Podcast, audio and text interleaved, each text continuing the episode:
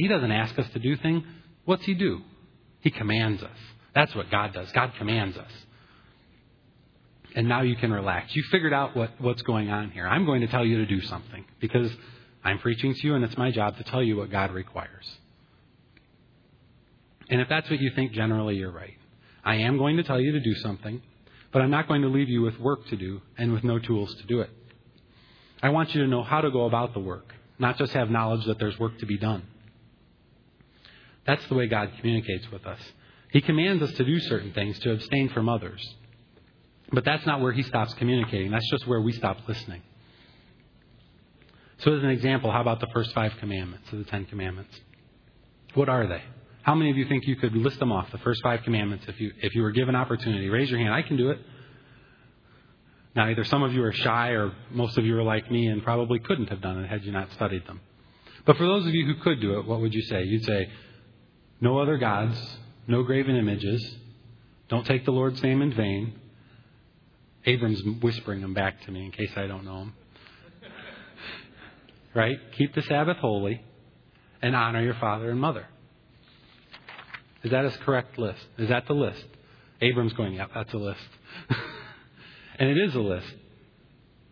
And we, and we move on. We say, that's it. That's the first five commandments. I could tell you the next five commandments if you asked me. That's how good I am. But I'll tell you what, if you were to open up to Exodus 20, if you were to go there and you were to look, in verse 1, you'd find that, that it starts out by God saying, He spoke all of these words to them. And what I just read to you is not all of those words. It's not all of them at all. So, what we know are the commands of God, but we don't know why we should obey them. Okay? My point is this when God gives us commands, He doesn't leave us there. He doesn't just give us commands, but He tells us why we must obey them, why we have to do what He commands. All throughout the Bible, you're going to find words like therefore, so that, that, because, for. And what these words are are called hinge words. Hinge words. And what that what they do is open up the text to us. They tell us what the te- what the text is about. They come between the commands of Scripture and between the reasons why we should obey them. So, with that backdrop, let's take a closer look at the first five commandments. There's a declaration, there's a statement of truth, and there's a, re- and there's a command. Do this because of this.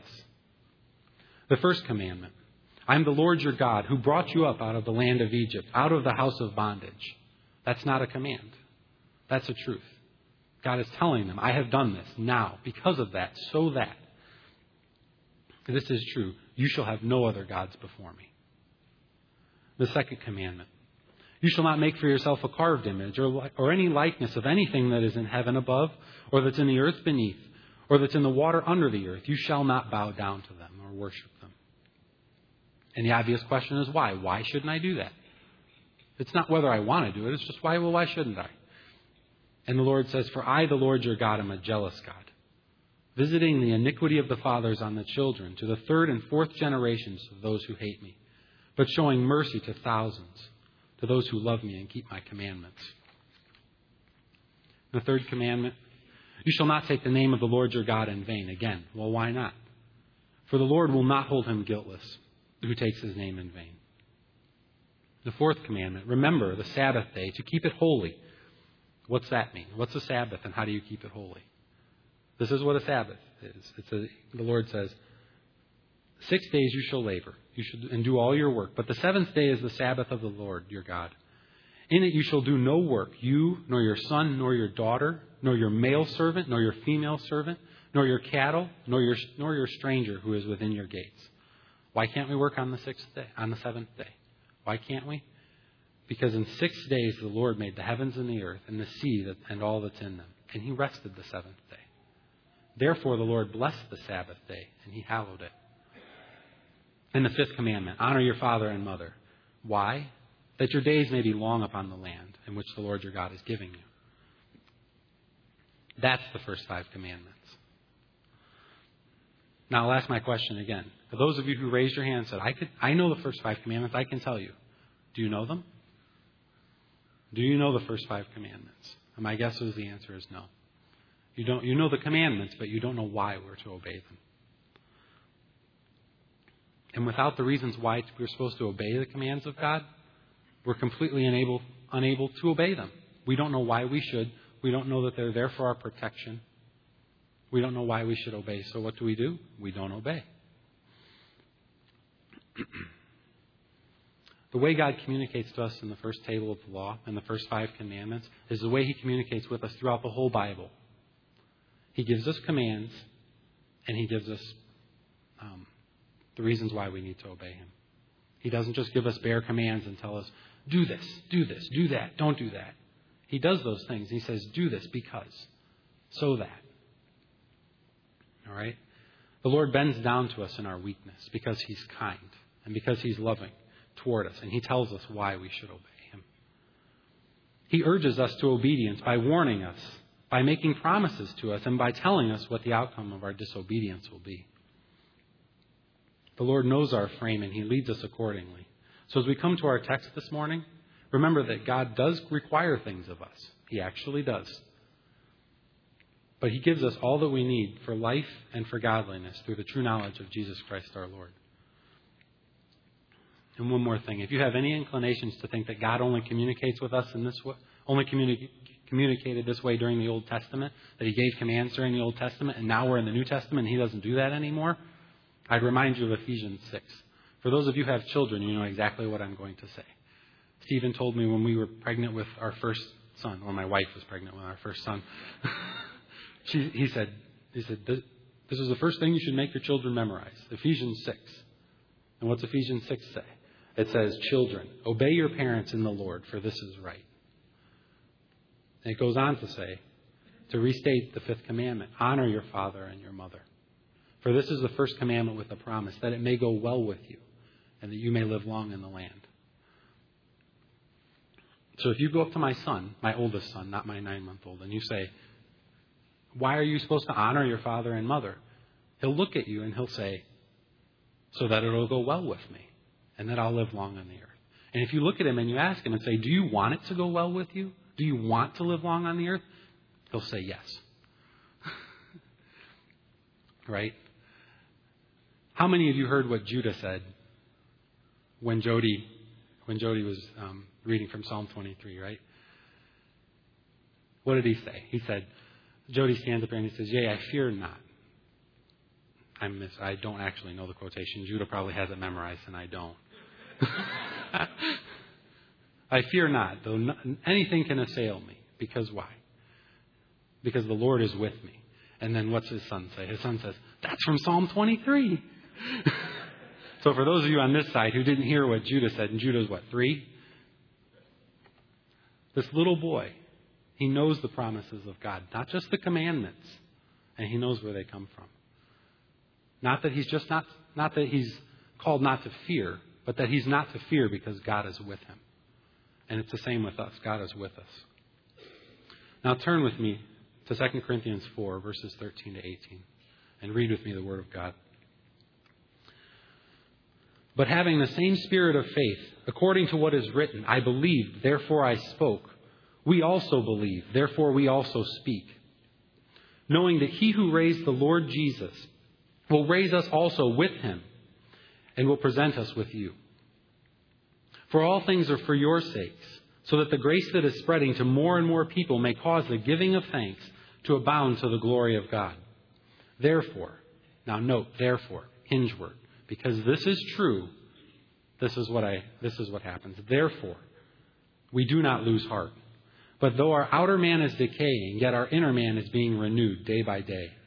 For momentary light affliction is producing for us an eternal weight of glory far beyond all comparison. While we look not at the things which are seen, but at the things which are not seen. For the things which are seen are temporal, but the things which are not seen are eternal. Well, this text comes right after Paul tells the Corinthians about all the trials that he's had to endure, all the things that he's gone through, all the sufferings he's had to endure for the sake of Christ. And earlier in the chapter, in verses, verse 8, he picks up and he says, he says, We're afflicted in every way, but not crushed, perplexed, but not despairing, persecuted, but not forsaken, struck down, but not destroyed, always carrying about in the body the dying of Jesus so that in the life of Jesus may also be manifested in our body. Now, why is Paul telling us this? Is he telling us how bad his life is so that we'll feel sorry for him? That's not why Paul's telling us this. He doesn't want our pity. He's teaching us. And there's things for us to learn from, from Paul's sufferings. He tells us how he's been afflicted but not crushed, perplexed but not given to despair, persecuted but not forsaken, struck down but not destroyed. And the first thing that we need to know is that having the same spirit of faith as Paul, right? Having the same, it's not up there, having the same spirit of faith as Paul, that he's our example. That what he does is what we're called to do. So if he suffered and he was afflicted and perplexed and struck down and persecuted, he's not, it's not a, a fine story that has no application to us. He's setting an example for us.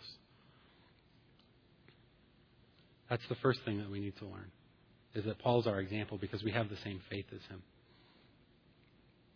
Man can afflict us and perplex us and persecute us and strike us down, but man cannot crush us. He can't make us despair. Man can't forsake us or destroy us. Those things belong to God. Only He can do them. So, what's actually worse? What's actually worse? Being persecuted or being forsaken? Paul was persecuted. Christ was forsaken, right? On the cross. My Lord and my God, why hast thou forsaken me? So, what's worse? In your eyes, to go through what Paul went through or to go through what Christ went through? Paul was afflicted and persecuted by man, but Christ was, pers- was forsaken by God. What about being struck down, being killed versus being destroyed? We think death, being killed, is the worst thing. It's as bad as it could get. But Paul says being destroyed is worse. So when I give you these choices, when I say persecution or being um, forsaken, struck down, or being destroyed, you go, I don't like the question. I don't like any of the options. I have a different option. I want to live happily ever after. And I don't want to be perse- persecuted, and I don't want to be forsaken. I don't want to be struck down, and I don't want to be destroyed. So I have a question for you. I'm going to quote the Good Shepherd Band. In one of their songs, it says, It's good for Paul and Silas, but it's not good enough for us. So is it good enough for you? Is suffering good enough for you? Paul said he believed, and therefore, because he believed, he spoke. Do we believe and therefore speak? And at this point, you don't have the, privilege of being up here and seeing your faces, but you all have the look on your face like I have the look on my face when someone asks that question. Do you believe and therefore speak? And you all go, uh, no. No, actually, I don't.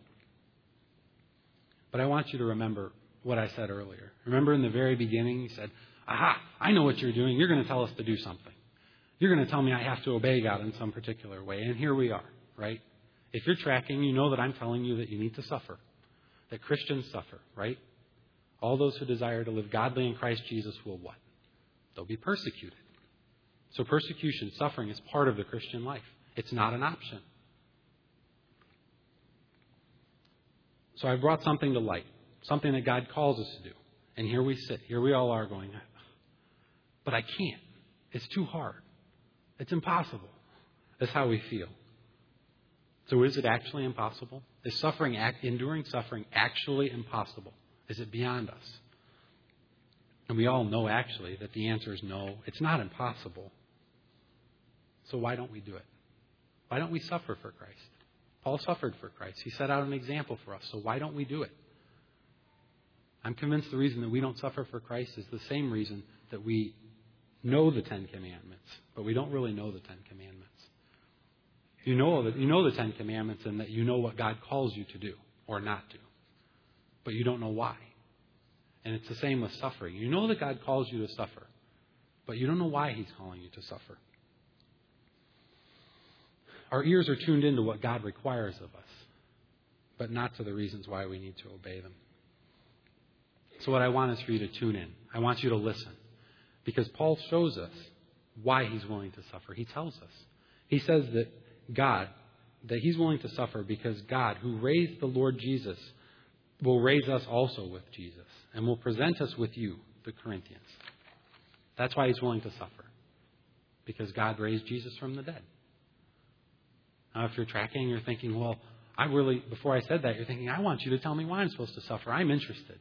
I want to know what the big deal is. And then I tell you, Jesus raised, was raised from the dead. That's why he suffered. And you go, well, that's not helpful. I thought you were going to tell me something I didn't know. Something so basic as Jesus was raised from the dead. Everyone knows that, except the Sadducees, right? That's why they're sad, you see. So, what's the resurrection? What is it? What's, let me ask it this way. If you had to pick one Sunday of the year, just one, where there's more people in church than any other Sunday of the year, what is it? More than Christmas? More than Christmas. More than Christmas. The reason is because it's what is Easter? It's the celebration of Christ's resurrection, not his death, right? Not his burial, but his resurrection. And on Easter, what do we say to each other? We walk around and instead of saying, Hi, how are you doing? What do we say? We say, He is risen.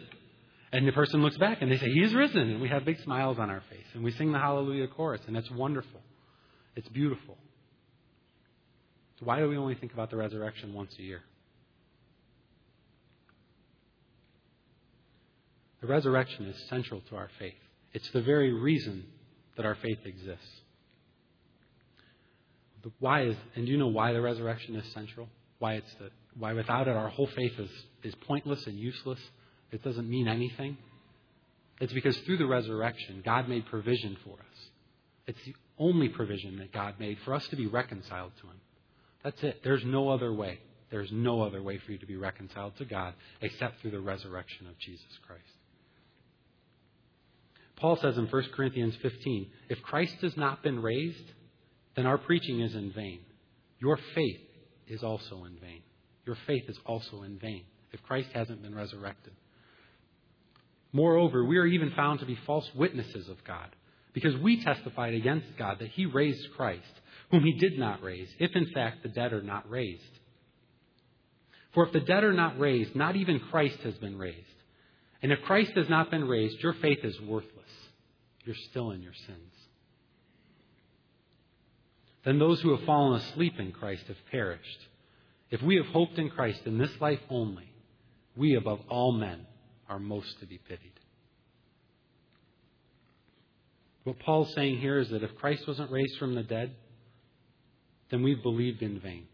Our faith is worthless and we have no hope because we're still in our sins. And there's no way to get out of them. The resurrection is the center of our faith. It's the reason for our faith. If there's no resurrection, then nothing, nothing else we do matters. It just doesn't matter. It's pointless. It's a waste of time. Now, the reason I'm spending so much time on this, talking about the resurrection, you'll read the text and you go, Where's the resurrection? The reason that I'm spending so much time is because the resurrection's there. In verse 13 and 14, Paul says, He believes, therefore he speaks, because he knows that he who raised the Lord Jesus will raise us also with Jesus and will present us with you. The resurrection is what Paul believes in. The resurrection is Paul's only hope in this world and the world to come. And having the same spirit of faith as Paul, the resurrection is our only hope in this world and the world to come. By now you're thinking, all right, I get it. The resurrection. You've made a bigger deal out of it than I've thought of in the past. I get it. It's important. It's, it's real important. Without it, there's nothing else. I believe in the resurrection. So, what are we resurrected to? Is resurrection the end? That you'll be resurrected. Go obey God because you'll be resurrected. It is true, you will be resurrected, but what are you resurrected to? What you're resurrected to is the heaven. The resurrection is not the end, it's the means to the end, and the end is heaven. Eternal communion with the God that made us. And what did God make us for? Right? First catechism question. What's the chief end of man? Why did he make us? So that we would glorify him and enjoy him forever. And where will you enjoy him? But in heaven. Fully. You'll enjoy him here. You'll enjoy him in heaven fully. the resurrection is the key that opens heaven's gate to us. And that's what Paul really looks forward to. He looks forward to heaven, communion with the Father. That's his hope. That's his motivation for sufferings, for enduring his sufferings. It's heaven that keeps him from losing heart, from shrinking back. So, what is heaven? I say heaven's supposed to motivate you to do things you can't conceive of doing. So, what is heaven? Heaven's described in a lot of ways. A few ways it's described is, is as an inheritance, as, an, as eternal rest from our sin. It's the place where all pain and tears will cease. There won't be any more. In Isaiah 25 8, the Lord says, He will swallow up death for all time. And the Lord God will wipe tears away from all faces, and He'll remove the reproach of His people from the earth, for the Lord has spoken. He's made promises to us, and that's what He promises to us in heaven. And these promises are not for just for the Corinthians or for the people who really suffer. Those promises are for His children. They're for Christians, for all Christians. They're for His children, the sheep of His pasture. There's a whole lot more that could be said about heaven, ways it could be described, and what it's going to be like. But even with these just, just these few descriptions, an inheritance, rest from sin, no more death, no more tears, no more reproach. These are all promises that God's made to us. What do you do with those promises? Do you believe them? Do you believe that they're for you? Do you agree with Paul wholeheartedly when Paul says, For me to live is Christ, but to die is gain? Is the presence of the Lord the sweetest thing that you can imagine? More valuable than anything? Do you agree that one day in his courts is better than thousands elsewhere? Do you think of heaven like this? Do we even think of heaven, let alone think of it like this?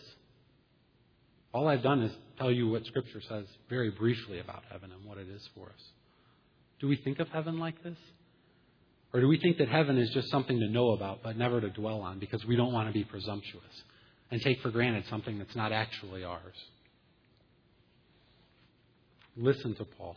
If you go, if you go to an online search engine, a Bible online search engine, and you type in heaven, and you search Paul's epistles, you'll find that his epistles, along with the rest of the Bible, are littered with talk of heaven through the resurrection.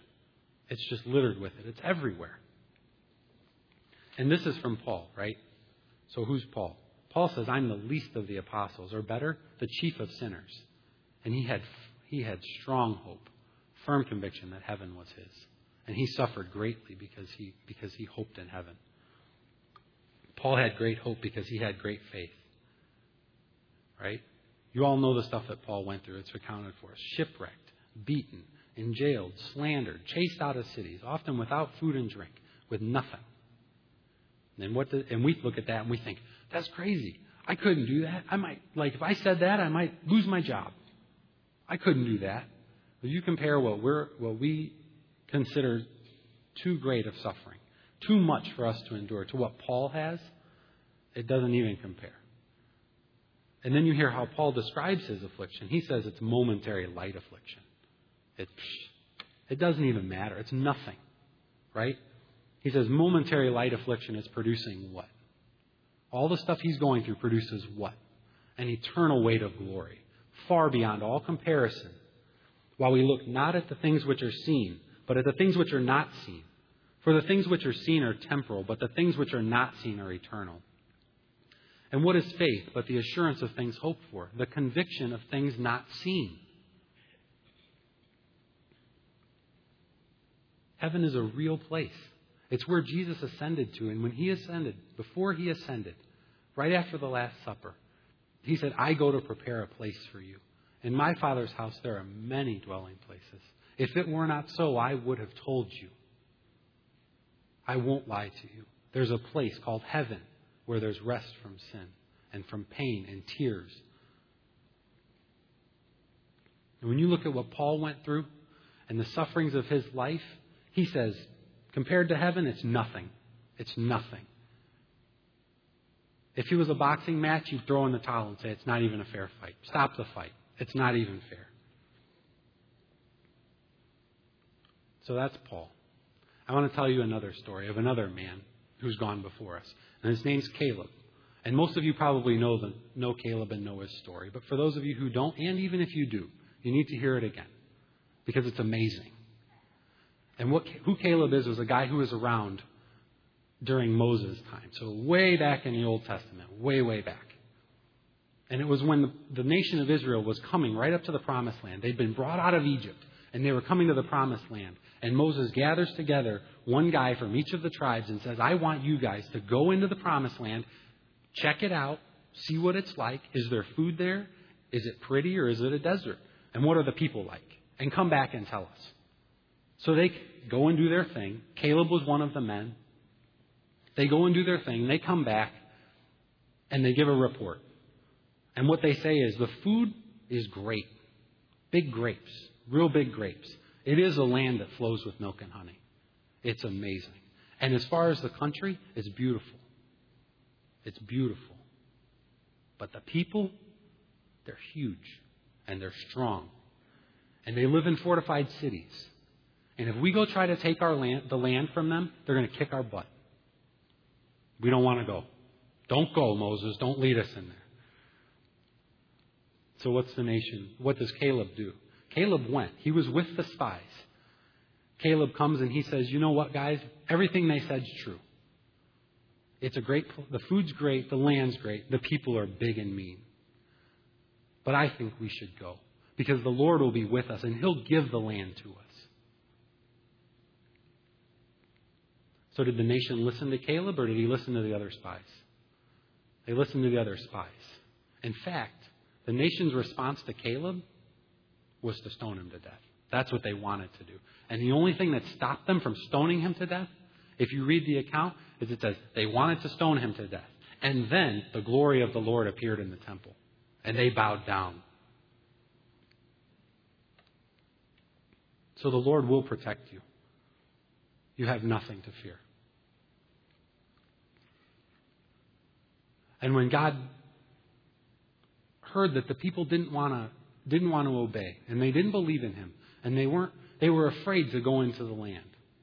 He cast them out into the wilderness for 40 years as punishment. And he said that none of you will live to see the promised land except for Caleb and Joshua because Joshua like Caleb said let's go for it.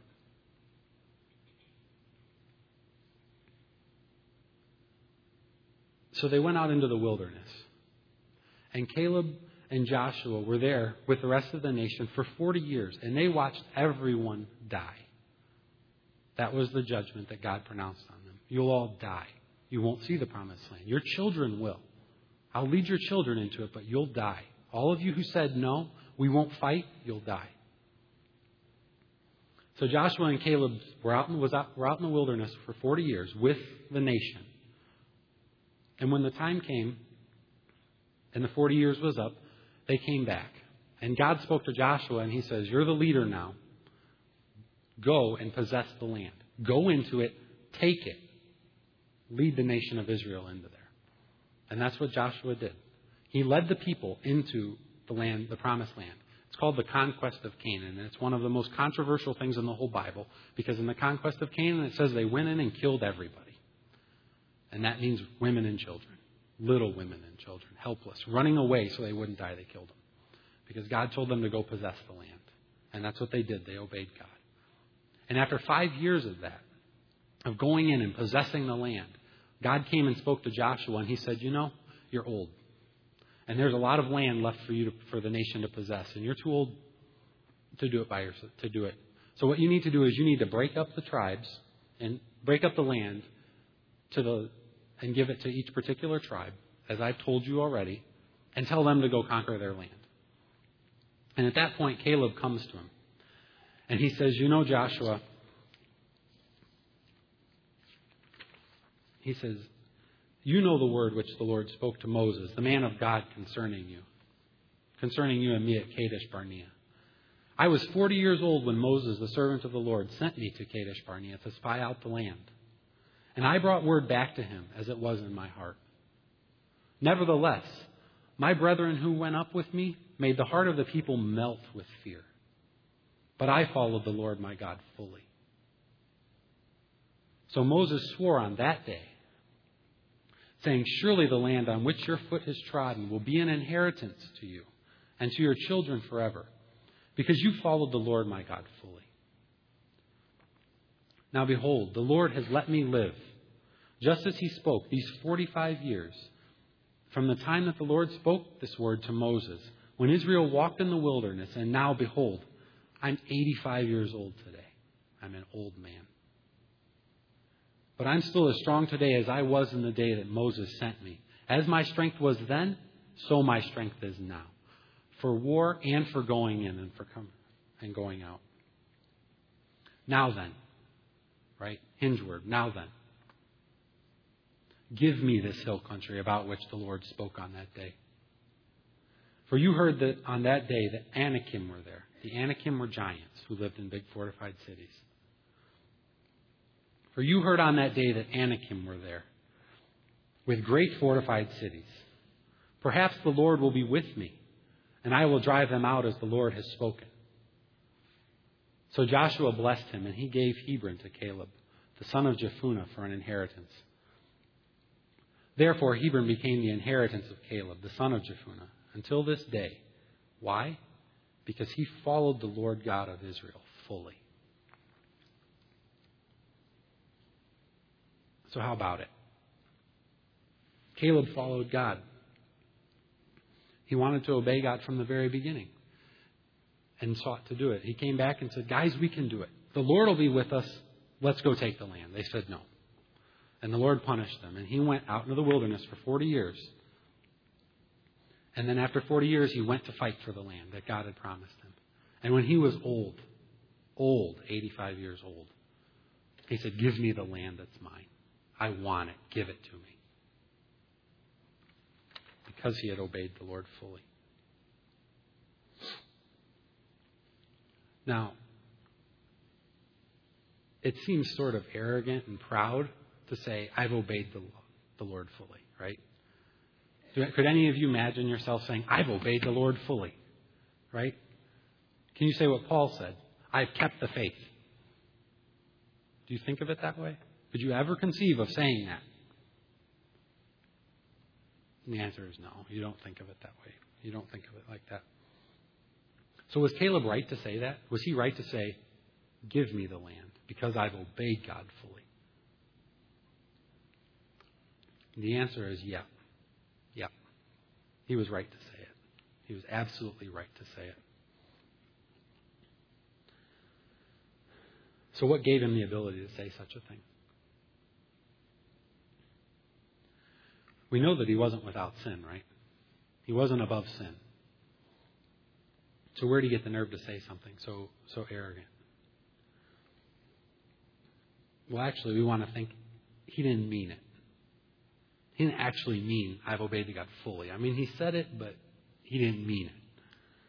But you know what? That's arrogant of us to say, not of him to say. He, was right saying it. I've obeyed the Lord. Give me what's mine. So, how did he say it? He said it by faith. He believed God when God said that he would give him the land.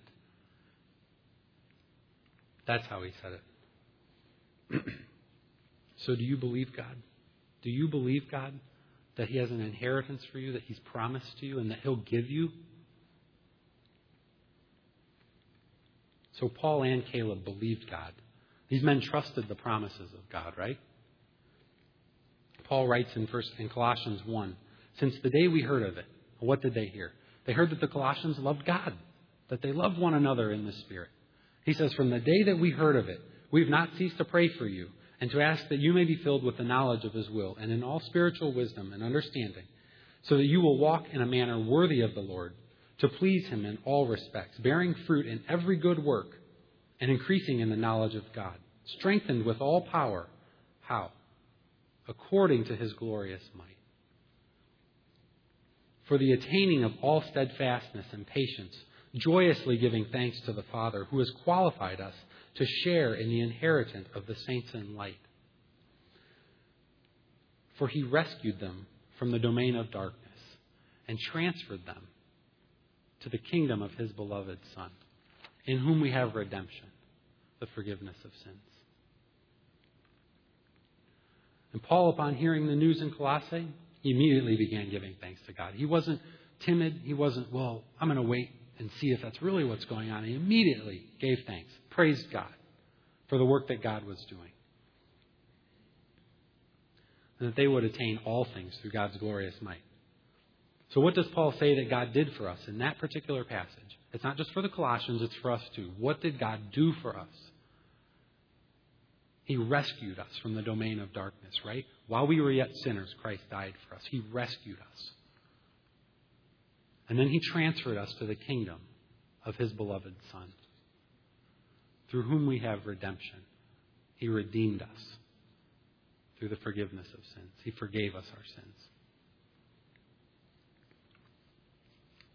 Through Christ, through Jesus' death and resurrection, He secured for us the forgiveness of sins. He secured for us our inheritance, which is heaven. So, what does all this talk of resurrection in heaven have to do with 2 Corinthians 4? Right? I've been, I went on, way over here, and I'm talking about things that aren't even in the text. It's there, you guys. It's there. It's the whole reason Paul does what he does. It's all he, it's all he's got, and it's all he needs. Remember hinge words? I talked about hinge words. When I read the passage, I said, look, look, here's a hinge word. Therefore. Therefore, we do not lose heart. Paul says, that's why I don't lose heart. That's why I'm willing to endure all the things that come my way. All of the hardship, all of the suffering, all of the loss, all of the pain, all of the death. Because my hope isn't in this world. My hope isn't in this world. This isn't all I have. This isn't the end. There's a better place that God has made for me. And because of it, I'm willing to go through anything that comes my way. And I'm willing to do it joyfully.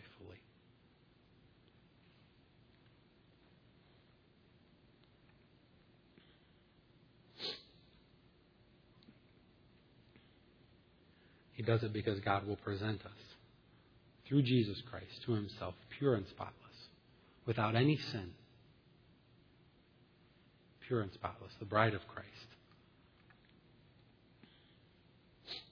And with these promises, like I said, Paul will go through anything. Anything. now, as I said earlier, I will say one more time Paul and Caleb, the whole cloud of witnesses that have gone before us, endured joyfully the trials that God brought to them.